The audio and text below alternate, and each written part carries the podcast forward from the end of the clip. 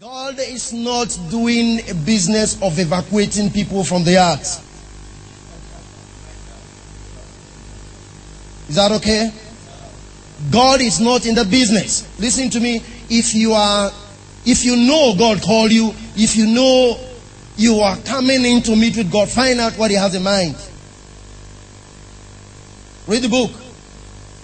The apostles of Jesus came to Him and they said, Master, teach us how to pray.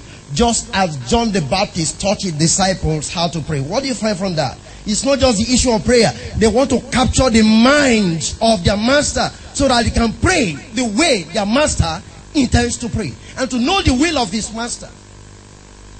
They were, are you saying they don't know how to pray before?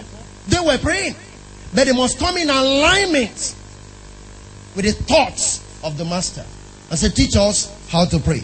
We know John the Baptist taught his people how to pray. That simply means for every move, there is a pattern.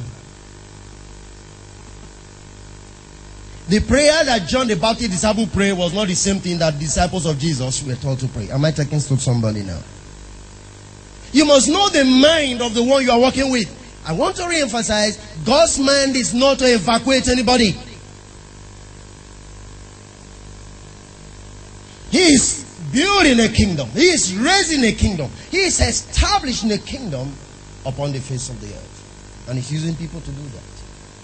That is his intention. That is his mind. Hallelujah.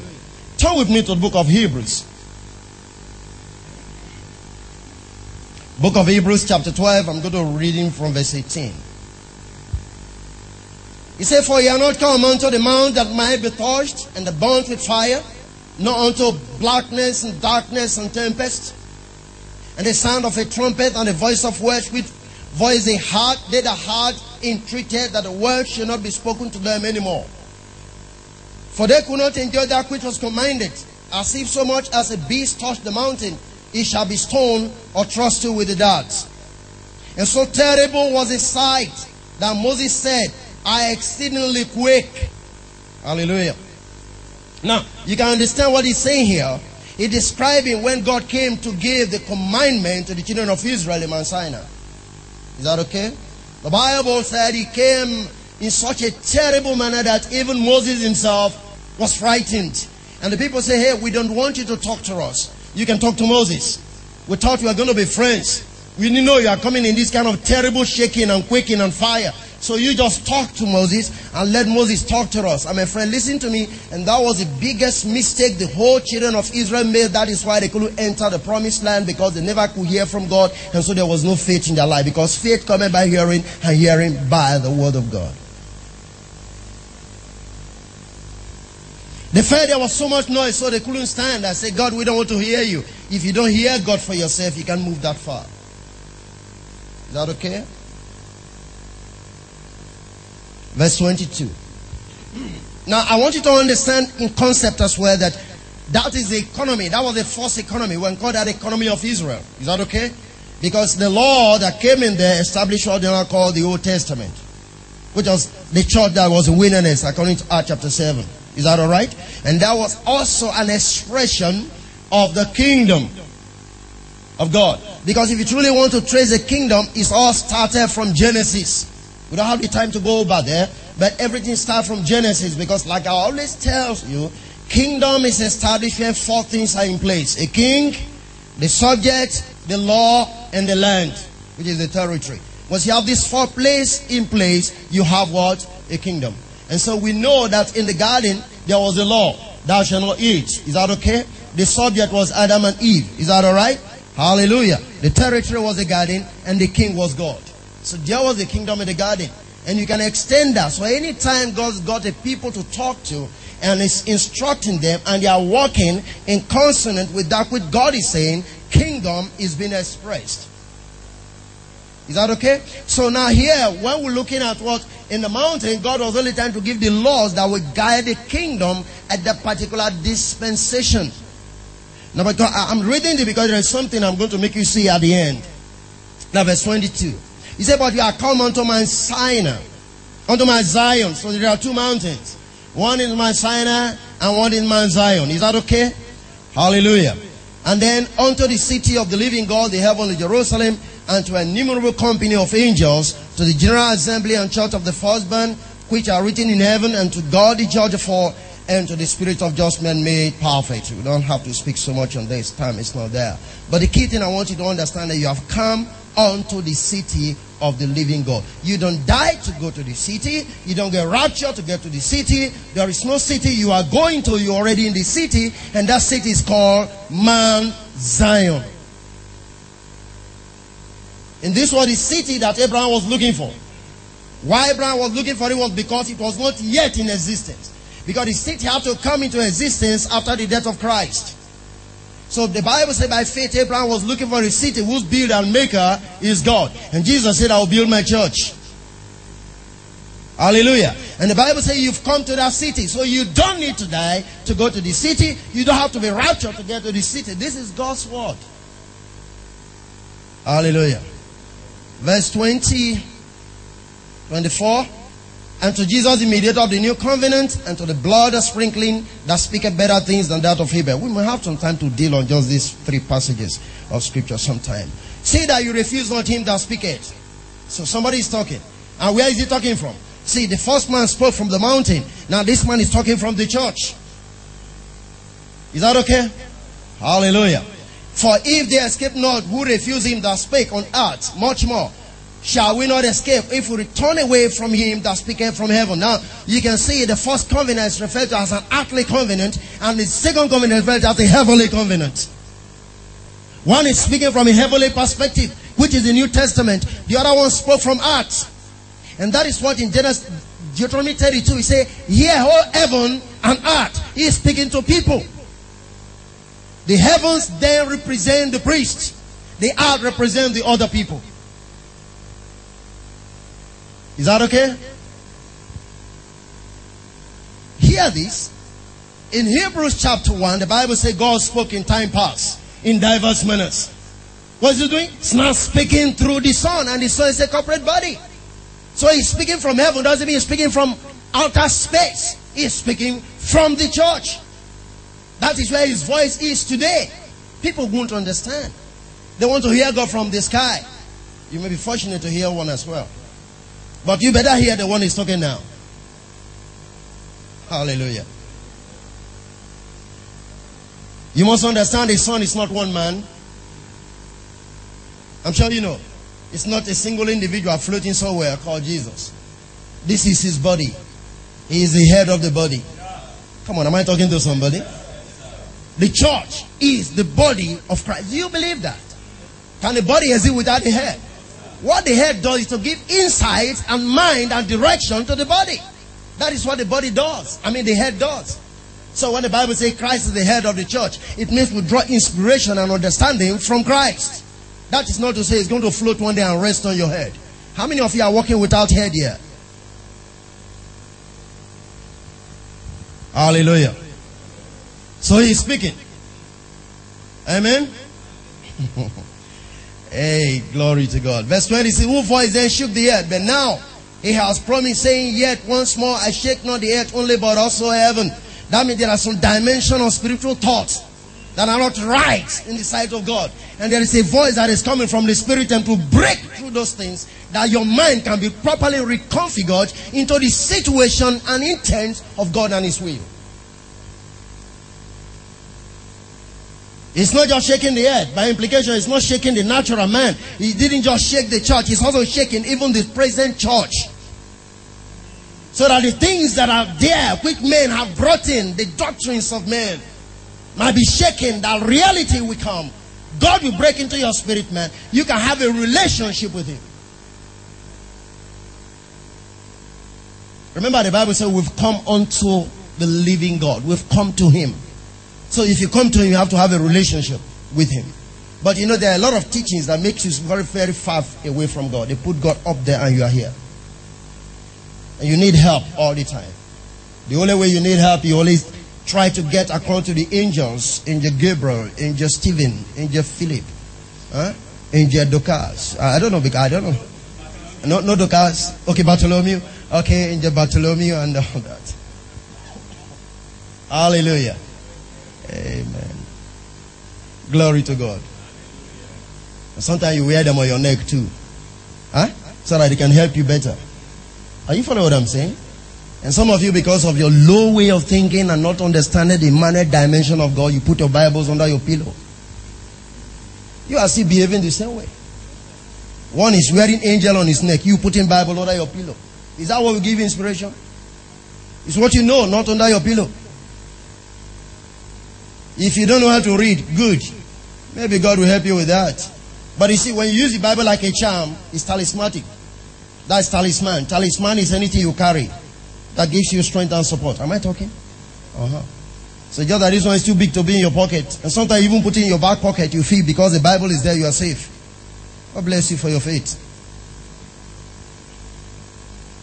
Hallelujah. Now, let's get down verse 27. This word, yes, one must signify the removing of those things that are shaken, as of things that are made. Those things which cannot be shaken may remain. Verse 28. Wherefore, we receive in a kingdom which cannot be moved. Let us have grace whereby we may serve God acceptably with reverence and godly fear. Is that okay? Hallelujah. We receive in a kingdom. Why do you say we are receiving a kingdom? Something is coming into our life. Essentially, you must understand this. In Matthew 12, verse 28, the Bible says, If I cast out devils with the Spirit of God or the finger of God, then the kingdom of God has come unto you. So when you're receiving the kingdom, you're receiving the virtue of the Holy Spirit. So there is an increase, there's a growing process taking place in your life. Because according to Luke 17 21, the kingdom of God is within you. But there are some things that has to be shaken out of your life for it to be established.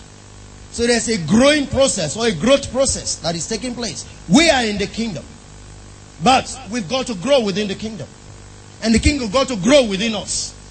Are you hearing what I'm saying now? We come to the place where there's going to be a true manifestation of kingdom upon the face of the earth. Friend, I repeat this to your hearing. God is working towards establishing his kingdom on the face of the earth. He's not in the business of evacuating anybody. No intention whatsoever.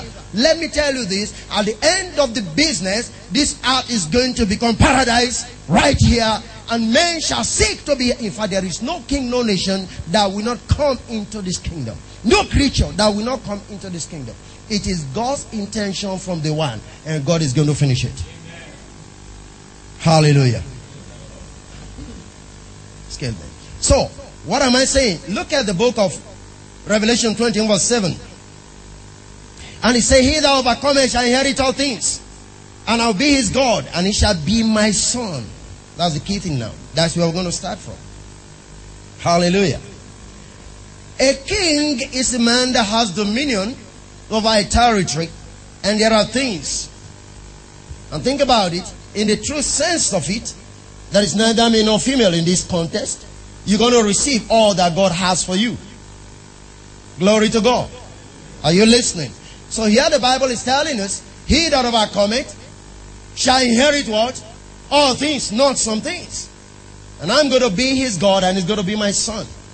God is calling people to become sons. Let me tell you, I said this a few days to someone who was trying to talk with me. God didn't call you to be a Christian. I have always said that here. He never called you to be a Christian. He called you to be a child or a son, to be very specific.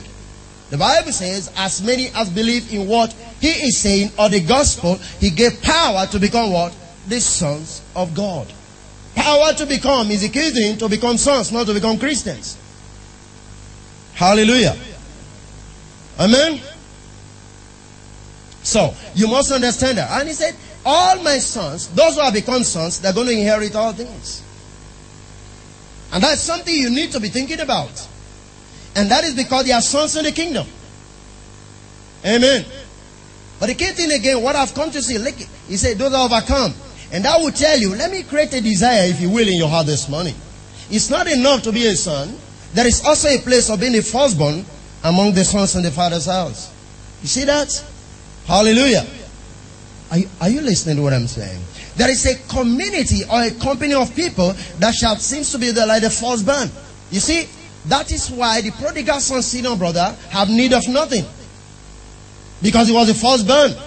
When he was getting angry, the father said, Why are you worried? And why are you angry? You have always been with me. You are my firstborn, as it were. You have your portion. And whatever thing you need from the farm, you can always have it. Is that okay? Because he's going to have what? A double portion as a husband. The Bible said, those that overcome shall inherit all things. There is a place for the manifolds, if I may use the word, double portion blessing that comes to you because of an overcoming spirit. Such that you become a master in the midst of the setting that is supposed to be called the house of God. People then will look unto you to put things right. Remember, the Bible says we are all sons of the Father, but Jesus was the firstborn.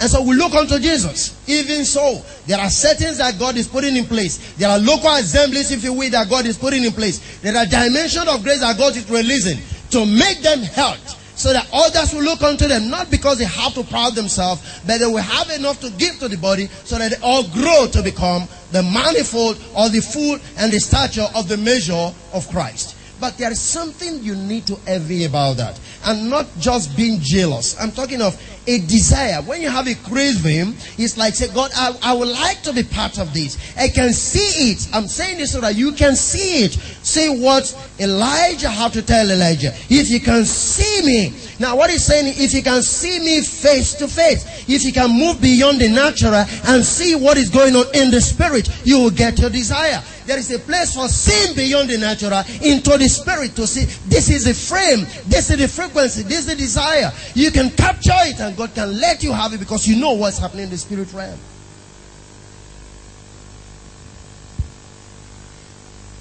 You know, the Bible says we have been blessed with all spiritual blessing. Where? In heavenly places. So it is what you see that you get. You may spend all your time praying as long as you don't see it you can get it. Hallelujah. And God told Abraham, say, you better look up. Wherever your eye can see, wherever, how far, that shall be unto you for what? For a possession. Hallelujah. So the Bible says, you shall inherit all things. Now, let me begin to deal with this dimension of sonship.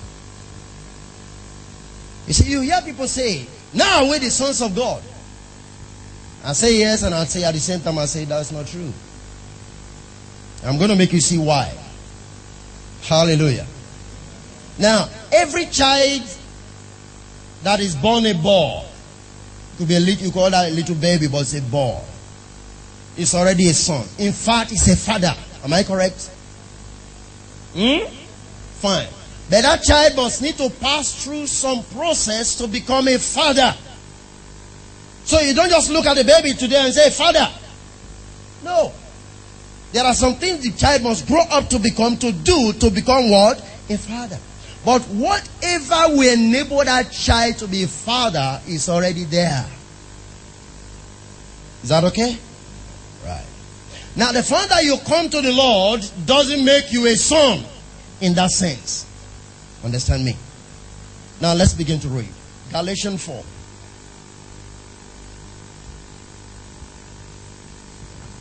Look at verse 1. Now I say that the heir, now is the heir is the one that inherits all things. Am I right? Okay. As long as he's a child, different nothing from a servant, though he be Lord of all. Can you see that? He that overcomes shall inherit all things. By every, I mean, by virtue of him being born into the king's family, or into the father's house, you are a potential heir. But there are limitations. Is that okay? And so you can be in the father's house and yet you don't you don't have what you have. You can get what you are supposed to get. Why? This is number one reason. You are a child. The, the Greek word for child there is nepios. N-E-P-I-O-S. Nepios. And it means an infant, a minor. Hallelujah. And this guy was good and he said it means an immature Christian. Hmm. a babe. An immature Christian. Now, you see, as long as you remain an immature Christian, you can't get the inheritance in the Father's house. So there is a place for growth. There is a place for development. You, see, I'm not talking of you being in, in the church or in the local assembly for 20 years. That doesn't make you a mature Christian. Amen?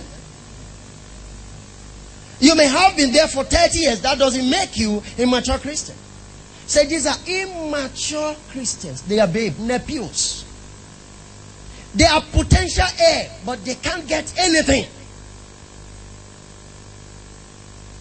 And I'm sure these are the group of people that move from house to house, from church to church, seeking for one prayer point or the other. Immature. They are just there. Hallelujah. Amen. Now look at look at look at look at Galatians. Let me show you characteristics of immature Christians. Would you like to get some? Okay. Galatians 3, verse 1 to 3. Hopefully, Galatians, who had bewitched you that you should not obey the truth, before whose I, Jesus Christ, have been evidently set for crucified among you. This only will I learn of you. Receive ye the Spirit by the works of the law, or by the hearing of faith. Are ye so foolish? Having begun in the Spirit, are ye now made perfect by the flesh? What he's talking about the flesh here actually have nothing to do with the natural flesh. He's talking about with the laws the laws of Moses. Men came into this church that Apostle Paul have established and was trying to teach them that they can only walk through and get to their place of rest by obeying the laws of Moses. So one of the characteristics of immature Christians are those who seem to abide by laws. Amen. I like something that'll be I can be. Oh, he says something, man, terrific. Hear this. I never got it that way before. You see, when he says, the wind bloweth where the spirit listed, and no man knoweth, so are those that are born of the spirit. He says, it's not saying it's the wind that blows, it is you that have to be moved. You don't determine how to live, God determine how you live. So those who are not born of the spirit, they are not static. Come on, hear this. Man, man, man, man. That was a revelation. He says, so are those that are born of the Spirit. So you can't you you you you can't say this is who he is. No, you can't tell. Because the Spirit takes them wherever he wins. Anywhere the wind is blowing, they are there. By implication, the Spirit moves them. He takes them. They, you see, why? They are connected to the frequency of the Spirit. So you can't pin them to this, you can't pin them to that.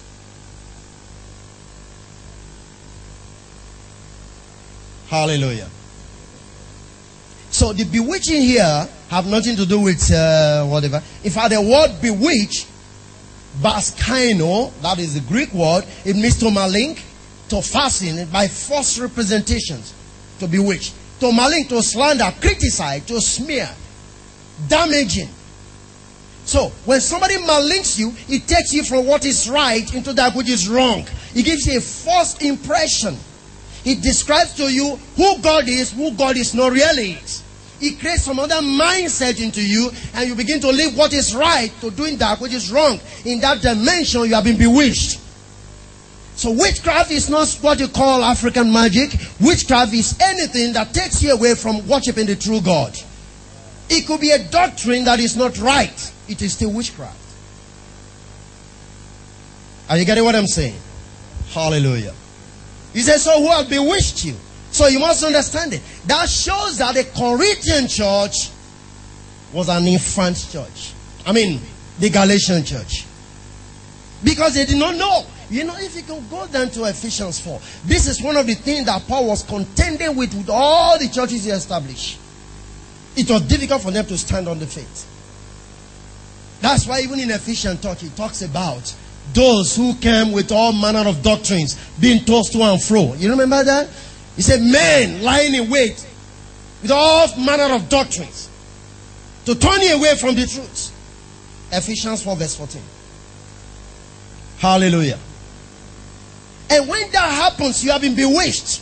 And there is no way you can come to the place of total maturity That means, listen to me, people of God, anytime man comes to you with all manner of teaching and you are easily taken away, it's just pointing to one thing you are not a mature son, you are in the pews.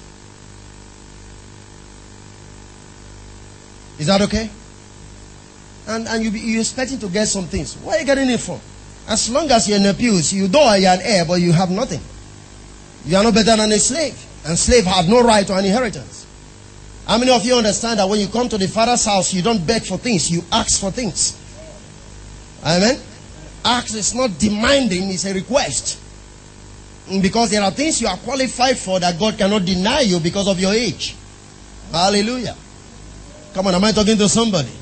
Huh? There are some things you don't struggle to get by reason of your age. You can just ask for them. Hmm? I can sign my checkbook without putting anything on it and give it to my son to go and claim money. But I can't give it to everybody in the family. Am I talking here? Because these guys have grown to a level they can do some things.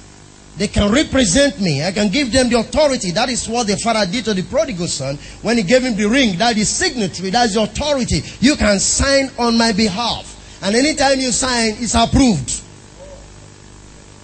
These are mature people. We're not talking of those crying in church, coming to church with a list of the things you want God to do for you. And now let's progress. So immaturity are those who are easily swayed. You are here today, tomorrow you are there. Somebody come and say, this thing you believe in, do you think is true? You don't have any thorough foundation and conviction of what you believe. And before you know it, you are swayed into something else. And somebody say, come on, brother. He said, well, yes, I know, I know it's true, but I'm just trying to examine it. What are you examining? You were never convinced before. You didn't even know what to believe. Hallelujah. Look at 1 Corinthians 3. See characteristics of the Nepios. Men who can talk. Infant doesn't talk. How many of you understand that? An infant doesn't know how to talk. The only thing they know how to do is to cry. Mm. I'm not surprised about the prayer meetings of the church today. Because all we do when we go to prayer meeting is to cry. Infants. Can they talk? Even when they have need, they don't know how to express their needs. That is an infant. The only way they can tell you they have need is to cry. Am I talking here? Do you have babies at home sometimes? You know how they behave? Even when they are hungry. They can't say I'm hungry because they can't talk. So what will they do? They'll just be crying. The father comes and says, What do you want? You want biscuit? I remember yesterday I was passing by. One of them was crying. And the father said, What do you want? He said, Chewing gum. I want that. And that's exactly how we request. We look for the things that are sweet but have no value. God taught me so much yesterday from that little baby. Along the street, we look for what is sweet but have no value. What will Chingon give to you? But that's what he was crying for. You cry for the things that don't have value in your life. Infants. God said, I have better things in store for you. All these tears means nothing. Talk to me. Mm? Let's talk. What do you want?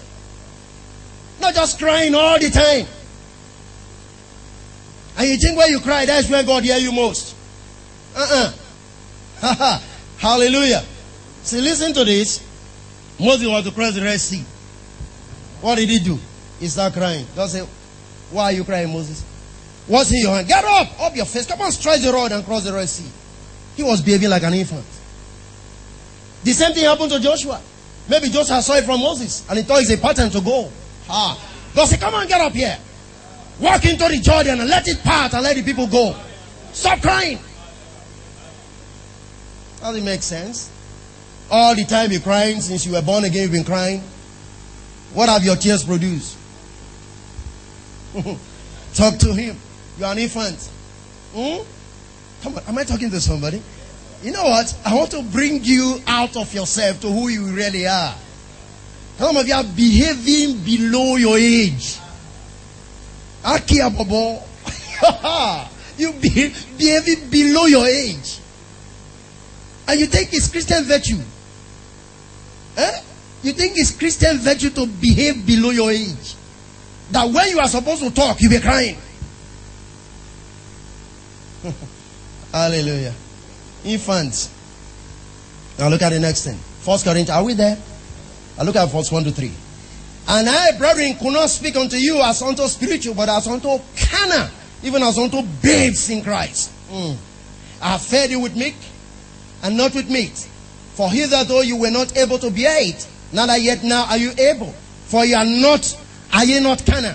For whereas there is among you envy and strife and divisions, and you are not carnal and as men, is that, come on, is anybody getting that? This is a characteristic of infants. The truth is, we are more of infant denominations than mature fellowship. Is that okay? Envy, jealousy, strife, ambitions, ambitions, unnecessary divisions, forming cliques is a clear indication of you being in the pews in God's house. Hallelujah. Are you listening to me? You are born again, but you are an infant. Hmm? When in a local assembly, maybe you have some faction to yourself and you understand you're just an infant. You are a baby. Listen, the fact that you're a baby doesn't mean you can manifest the gift of the Spirit. You still can manifest, but you're a baby. Because the Corinthian church, they were locked behind in no spiritual gift. But they don't understand how to walk with God. There's a place for manifesting gift and walking with God. Are you listening? So we are a lot of people who have a lot of gift, but they don't know how to walk with God. They don't know what God expects of them. They are infants. And so Paul says, say you are babes. Because there's a lot of division in your life. Nepios. Check your spirit. Who are you? Are you a Nepios? I'm going to share another class of persons in the house. And of course, you know, you can grow through this dimension of the four levels I'm about to show you. From the Nepios, you can go to the world, names are called the techno. Move on to John 1. John 1, verse 12.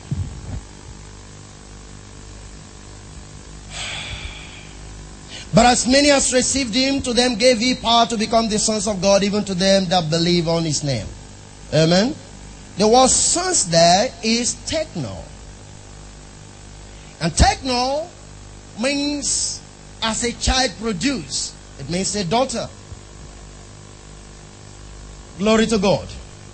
Essentially, we are talking of moving from the level of a nepios into someone else that God can truly identify with and probably can communicate to. Amen? I'm going to give you some little illustration on that as well. Now turn to the next thing. And this is why people are confused in 1 John 3 verse 2. 1 John 3 verse 2. The Bible says, Beloved, now are we the sons of God. And it does not yet appear what we shall be. But we know that when he shall appear, we shall be like him, for we shall see him as he is. The word sons there is the same thing as techno. Techno simply means a child.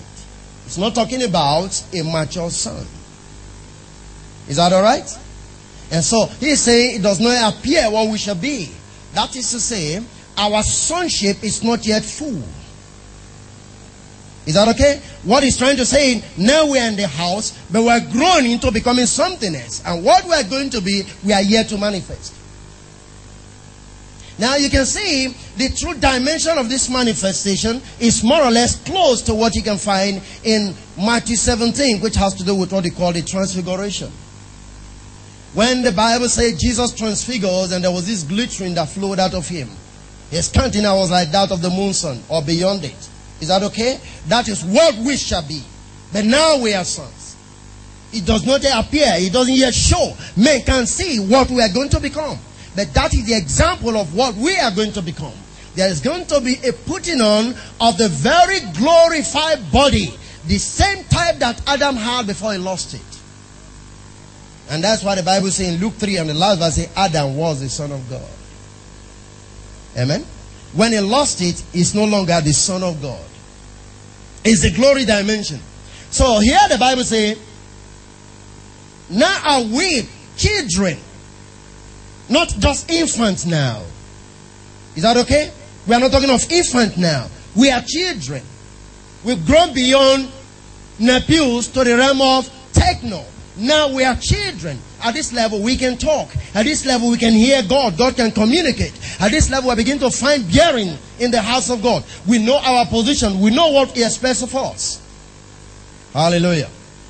Look at Romans 8 15.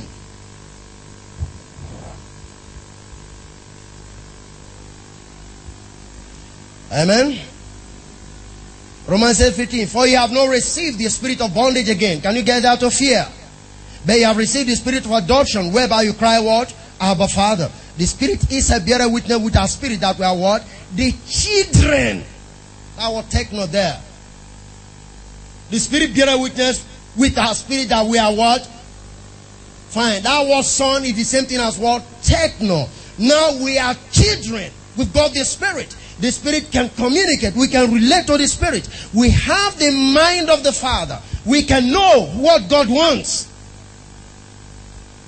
We have grown from the pills to techno by the receiving of the Holy Spirit that bear witness with our spirit that we are the children of God. Now, it simply means you, you can know if you are a child and you can know if you are not a child.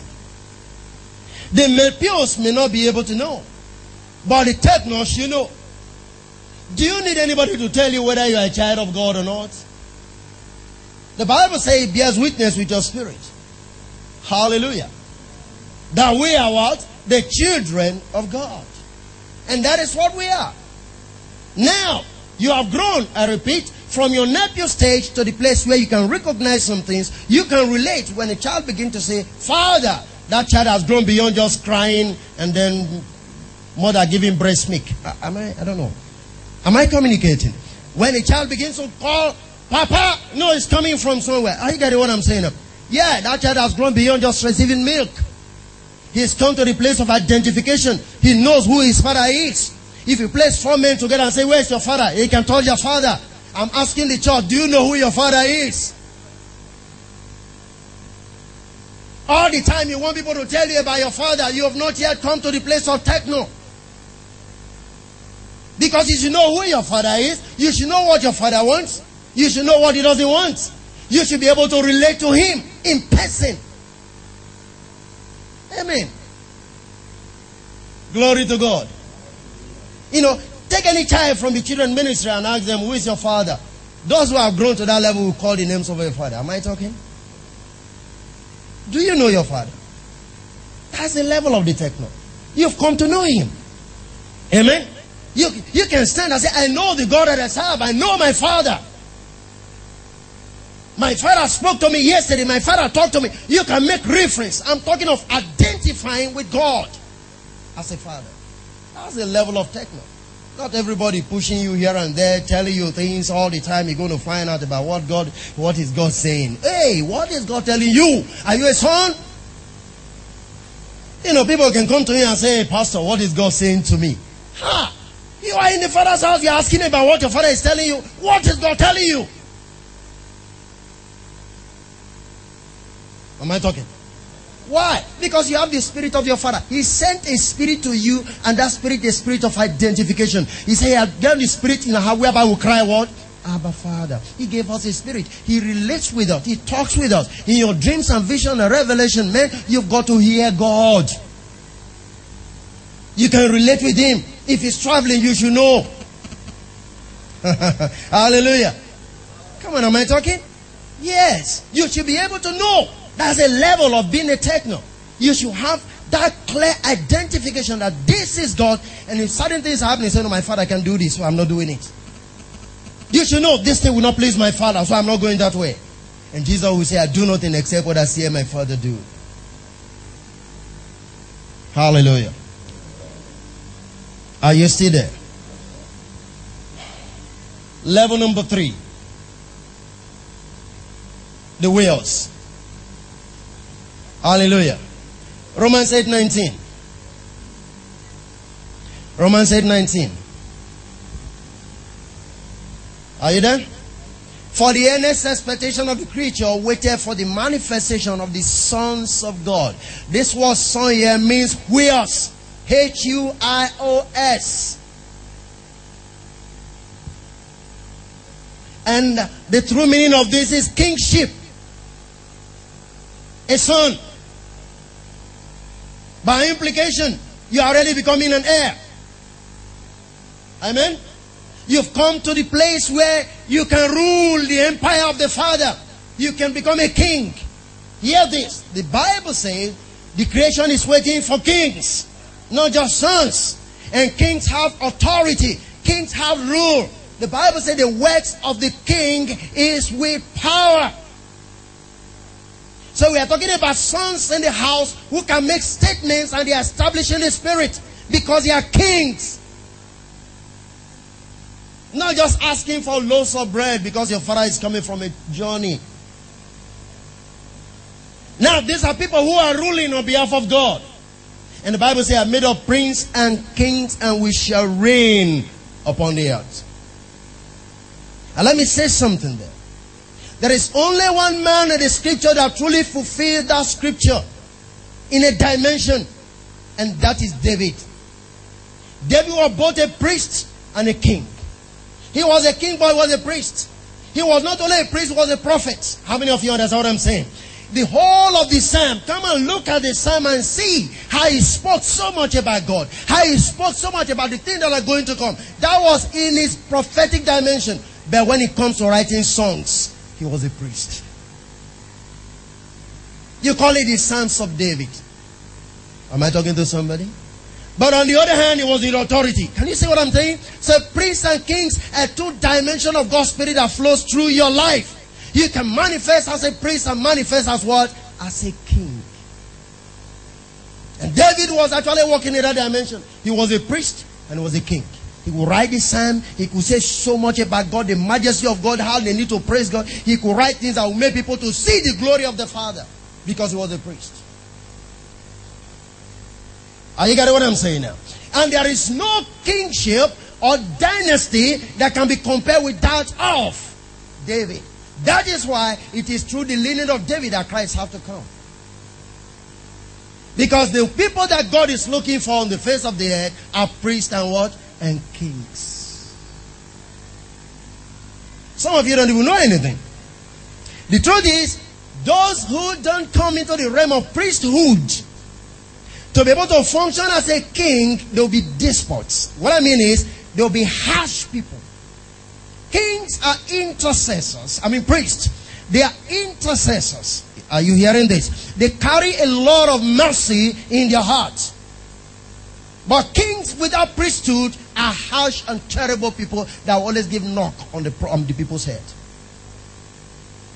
And one of the people that needed to walk in this dimension and I came into not being a priest is Rehoboam. He said, Listen, my smallest finger huh, is greater than my father's loins, the waist. Check a man's waist. See, that is how my small finger. You know, I'm going to multiply your taxes. He was a king, but not a priest. And there are a lot of preachers today who are kings, but they're never, never priests. And they can come to that dimension, and God is not looking for that. Amen? We got a lot of pastors who are not, they have not tasted anything about the priesthood of God. They know so much about the kingship, but they don't know anything about priesthood. So the huios of God are kings, but these are kings who rule with a priestly mandate, just like David. Are you there with me? Glory to God. So here he said now, and that is what creation is waiting for. Do you think creation is looking for people that will give them tyranny, people who subject them? Is that what think human beings are looking for? You think people are looking for somebody like Hitler? So when we say kings, oh yeah, me king. You don't have priesthood, anointing, grace in your life. You can function as a king of God or king for God. Hallelujah. Are you following? Glory to God. So here we are not talking of nepios. We are not talking of just technos who just know their father. We are not talking of those who can take responsibility. Is that okay? Those who creation can look into. People can come close to you and you give them life. Are you hearing me? You can make provision. Kings doesn't lack. People supply the kings and they supply others. Kings makes the rule. They make the laws. People have to be able to define their direction through you as a king. People come to you for counsel. You give them the right counsel. This is kingship in function. How many years I've been a Christian? Think about that. You can hardly be able to give succor to anyone. Not even a clear direction as to how to go about your life. So the final analysis, 80% of Christendom is within the realm of Nepios. Just some have only just graduated into being technos. Am I right? because there should have been more joy coming to creation because sons have risen. But even what we see today is people saying, I don't want to go to church. I don't even want to be part of it. And the unfortunate thing is this we've come to the realm where even the unbelievers can say some things to us and we don't have anything to reply them. Glory to God. Do you understand? Kings, they make the laws, they make the rules. Their words are authority. When they say a thing, it stays. That's kingship. How is your prayer life? Remember, Job says something. They shall decree a thing, and it shall come to pass. Only kings can decree. Can I hear an amen to that? Are you listening? Only kings can do what? Can decree. Ahasuerus have to make a decree. King Nebuchadnezzar have to make a decree. Only kings can make a decree. And when the kings make a decree, it's established. It has to be obeyed. Is that okay? When Jesus spoke to the wind, that was the decree. Let there be peace. Let there, that's the decree. And that's what creation is waiting for. How is your prayer life? How is your language? How do you speak? When you speak to cancer, they must go. Speak to ear pain. Anything, you got to come to the place of making decrees. For the laws are in the mouth of the priest and the king. They make the laws, the priest decree. Hallelujah. Have you taken that in? Did it go in? Hallelujah. Amen. Now, if you look at Romans 8:14, he says, For as many as are led by the Spirit of God, they are the huios of God. Now, I want to give you the third dimension, the fourth dimension, rather. And this is what I really enjoy about the whole thing. And this is my desire. this is this is this is what I crave for. Hallelujah. Amen. You want to get it? Turn with me to Genesis 49. Hmm. I like this. Not just being in a pews. No. Not just being a techno. No. Not even just being a king, as it were. Who else? But you hear this. Are you there with me? It says, Joseph is a fruitful bough. Even a fruitful bough by a well whose branches run over the wall. Hey. You say, what has it got to do with sons? The word buff in that place in the Hebrew is Ben, and it means a son. Genesis 49 22. Did you get that? Come on, is it there? That word buff is the Hebrew word Ben. And Ben means a son. Not just a son, as a builder of the family name. And that's what I like. Hallelujah. I say hallelujah. As a builder in the family name, in the widest sense, including grandson, subject, nation, quality, or condition. A builder of the family, and that is what I'm interested in. We are talking about sons that will rise upon the face of the earth to build the name of God. These are the same group of people what the Bible refers to as the builder of the bridge or the repairer of the bridge. The builder of the family name. What name do we carry? Can you think about the life of Joseph in Egypt? Everybody got to know God in Egypt because Joseph was there. Hallelujah. You know, the terrible situation came when Israelites begin to suffer. The Hebrew people, the Jewish people begin to suffer when the Bible says there arose another Pharaoh who knew not Joseph. But as long as Joseph was alive, the Bible says he was a fruitful bough. He was a son that built the family's name. Think about the hunger that was even in Canaan, in the land, wherever. How that because of the hunger, Joseph was positioned, the family name, and everybody came. What happened? He gave them Goshen. The Bible said the father rode on chariots. Everybody was well taken care of. This is a son building the family's name. Right there in Egypt, Pharaoh could not do without Joseph. They have to consult him. Oh, the Bible tells us. He said in the days of famine, the man that says to the people is a good man. Joseph was a good man. Because he had to say to the rest of the people so that hunger will not kill them. This is a man building a family's name. Who are you? Mhm. How are people beginning to migrate to the faith just because of you? And they say, I would have loved to be a Christian because of that man. You belong to the household of faith. Am I talking? You belong to God? How are you building the name of God? Ben, that is what I'm talking about. Glory to God. How do people relate to you? And it says fruitfulness. Now you see, it's the same thing that God gave to Adam. Be fruitful. Is that okay? Hallelujah. I tell you, when you grow to this level and when this dimension of God's life begins to walk through your life, my friend, listen to me, nothing is going to stop you. There's going to be an expansion. Because you are there to build a family's name. How many of you can imagine that when your parents sit back and they think about you in the natural, they can rejoice? No, think about it. How many of you have come to the place where you know that wherever you go to, you are carrying your father's name? And some people are beginning to see, beginning to know there is an airway broadcasting a name just because you are alive. How long are you going to exist?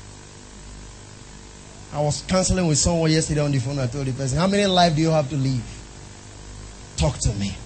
How many lives do you have to live? That you spend all your life here doing nothing. Rather than to think about maybe marriage, maybe children, business not working. Oh, goodness me. Some of us need good prayers to find out the bearing in the spirit. Family's name. The builder. That through those people, the name of the family is being established on the face of the earth. Jesus built a family's name. Because today people are talking about God or in relation to whom? To Jesus. which name are you building? In fact, have you come to that place at all? That because of you, men will begin to migrate towards Christianity and say, Man, I must embrace this faith. Have you come to that? Because all you know is what God can give to you. God heal my leg. God heal my nose. God heal my eye. I mean, that's all you know. Oh God, there's no food on my table. And those who don't want to talk that way say, but you know, I'm very rich, and yet you are the poorest person.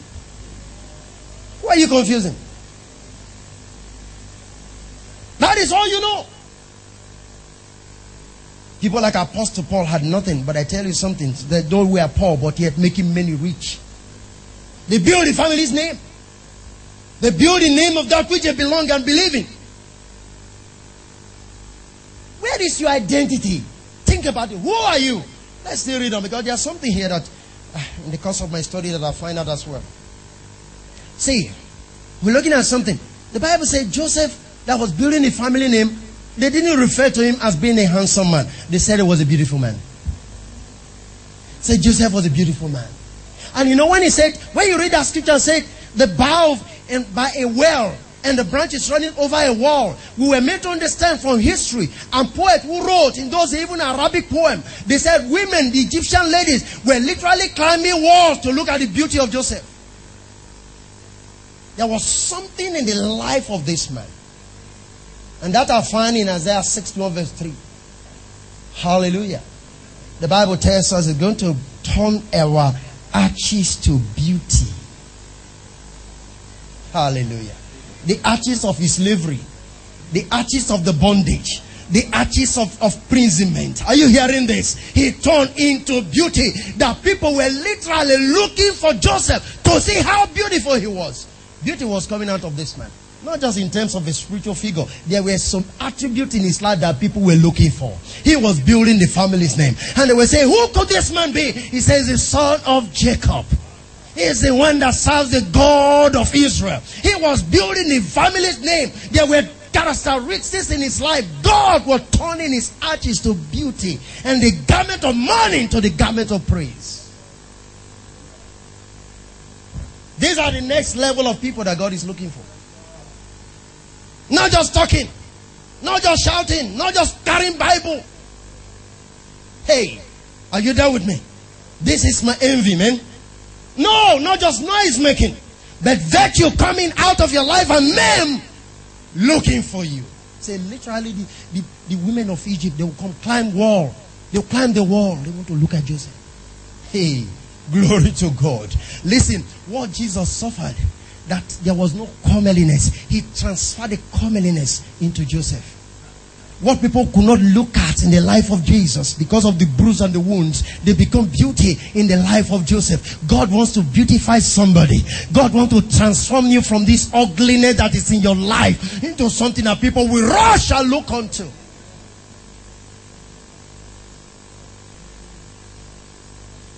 By his stripe, we are healed. With this ugliness, we are becoming beautiful. Hallelujah. Glory. No, there's something, Max, that really fascinated me. You know, even Muhammad, Muhammad, if you read the Quran chapter 12, he dedicated the whole of chapter 12 of Quran in describing the beauty of Joseph. That is, that is hidden. Are you hearing this? Because he was building the family's name. Even men who claim to be prophet, they could see something in Joseph that was never found in the life of other people. So that the whole of the Quran, chapter 12 as a whole, Muhammad was writing about the beauty of Joseph. Who is this man? And beautiful man. Everybody's looking for him. Oh man, look at the things that were in the life of this man and think about it. That is Ben, the builder of the family's name. And God is intended to do that in your life. But you must grow from being an nepios you must grow from beyond being what? A techno. You must go from beyond just being a king. This one you are claiming. Look him. You see, that is what Paul was writing to He said, You reign apart from me. I wish you also truly reign. You claim to be reigning. Let us see if you are truly reigning. Some of us are claiming to be kings, and yet we are even nepios. Hallelujah. There are a lot of things that I discovered on that. So much. And we can't begin to think about it. But that is the major thing that struck me when I was making this research. And they said, Muhammad have to begin to write about Joseph. And we're even told that even the queen, one of the queens too, I think in, in the house of Pharaoh, have to call all the daughters and she wanted to see how beautiful she was. And she gave these people some nuts to crack and, and um, I mean, some things to slice with a very sharp knife and they were slicing and then she came out and walked around and and they wanted, she wanted them to look just like a, a, a Vesta did. And she wanted these maidens to see how beautiful she was. And before they know it, they saw Joseph walking around and they turned their friend for you were looking at Joseph and they begin to slice their fingers. Glory to God. Something better, something glorious. They couldn't see a human being. They were seeing Christ in this man. So they cut their fingers. People are going to cut their fingers because of the glory upon your life. No man can deceive them. They are going to recognize that this one is beautiful. There is something in his life. We can't contend it. We can't fight it. We can't struggle with it. We see life in him. Something is coming out that we can't contend with. They will cut their fingers.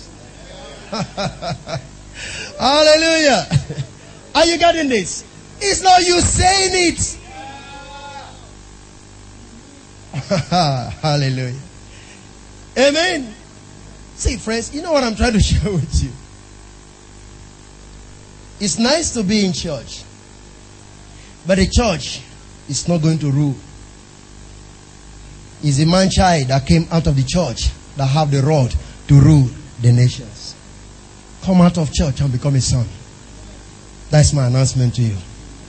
Are you hearing what I'm saying? Come out of a church, come out of a denomination and become what? A son. Let God begin to clothe you with the garment of praise. Is that all right? In place of mourning, He's giving you the spirit of joy.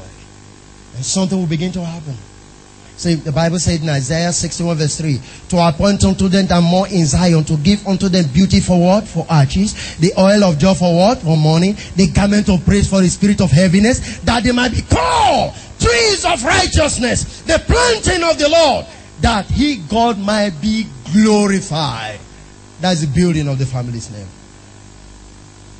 That through you, God is going to be glorified. That's why I say you are called as what? A royal priesthood, a holy nation. Do you understand that? That you might do what? Show forth the praises of him who has called you into light. This is no time, my friend, to be talking about church. We are talking of people who build a family's name. Not just your immediate family, not just your biological family, that is also there. But I'm talking about building the kingdom and coming to the place where through you men will begin to rush to the kingdom and begin to write things about the kingdom, write poems about the kingdom. People who don't even know about the kingdom, they are going to write because they are looking at you. Am I talking to somebody here? You see people writing about Joseph. They were not believers. They didn't even know the God of Joseph. But they were writing about Joseph. People can read and say, okay, who is this Joseph? They can begin to trace him and say, the son of Jacob, and son of Jacob, son of Abraham, and son Isaac and Abraham. And they begin to locate and find, finally, the God of Abraham is the God of the whole world. They are building the family's name.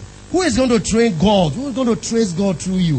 Who is going to trace God through you? I'm afraid with this your nepios attitude, oh, oh, so much is damage is being done to the name of the Father because even now, despite the Father, you've been there for 40 years. All that you know is to be a nepios. But today, God will give you grace. You will rise. You will arise. You will arise. You will arise in the name of Jesus Christ. Come on, pray for the people.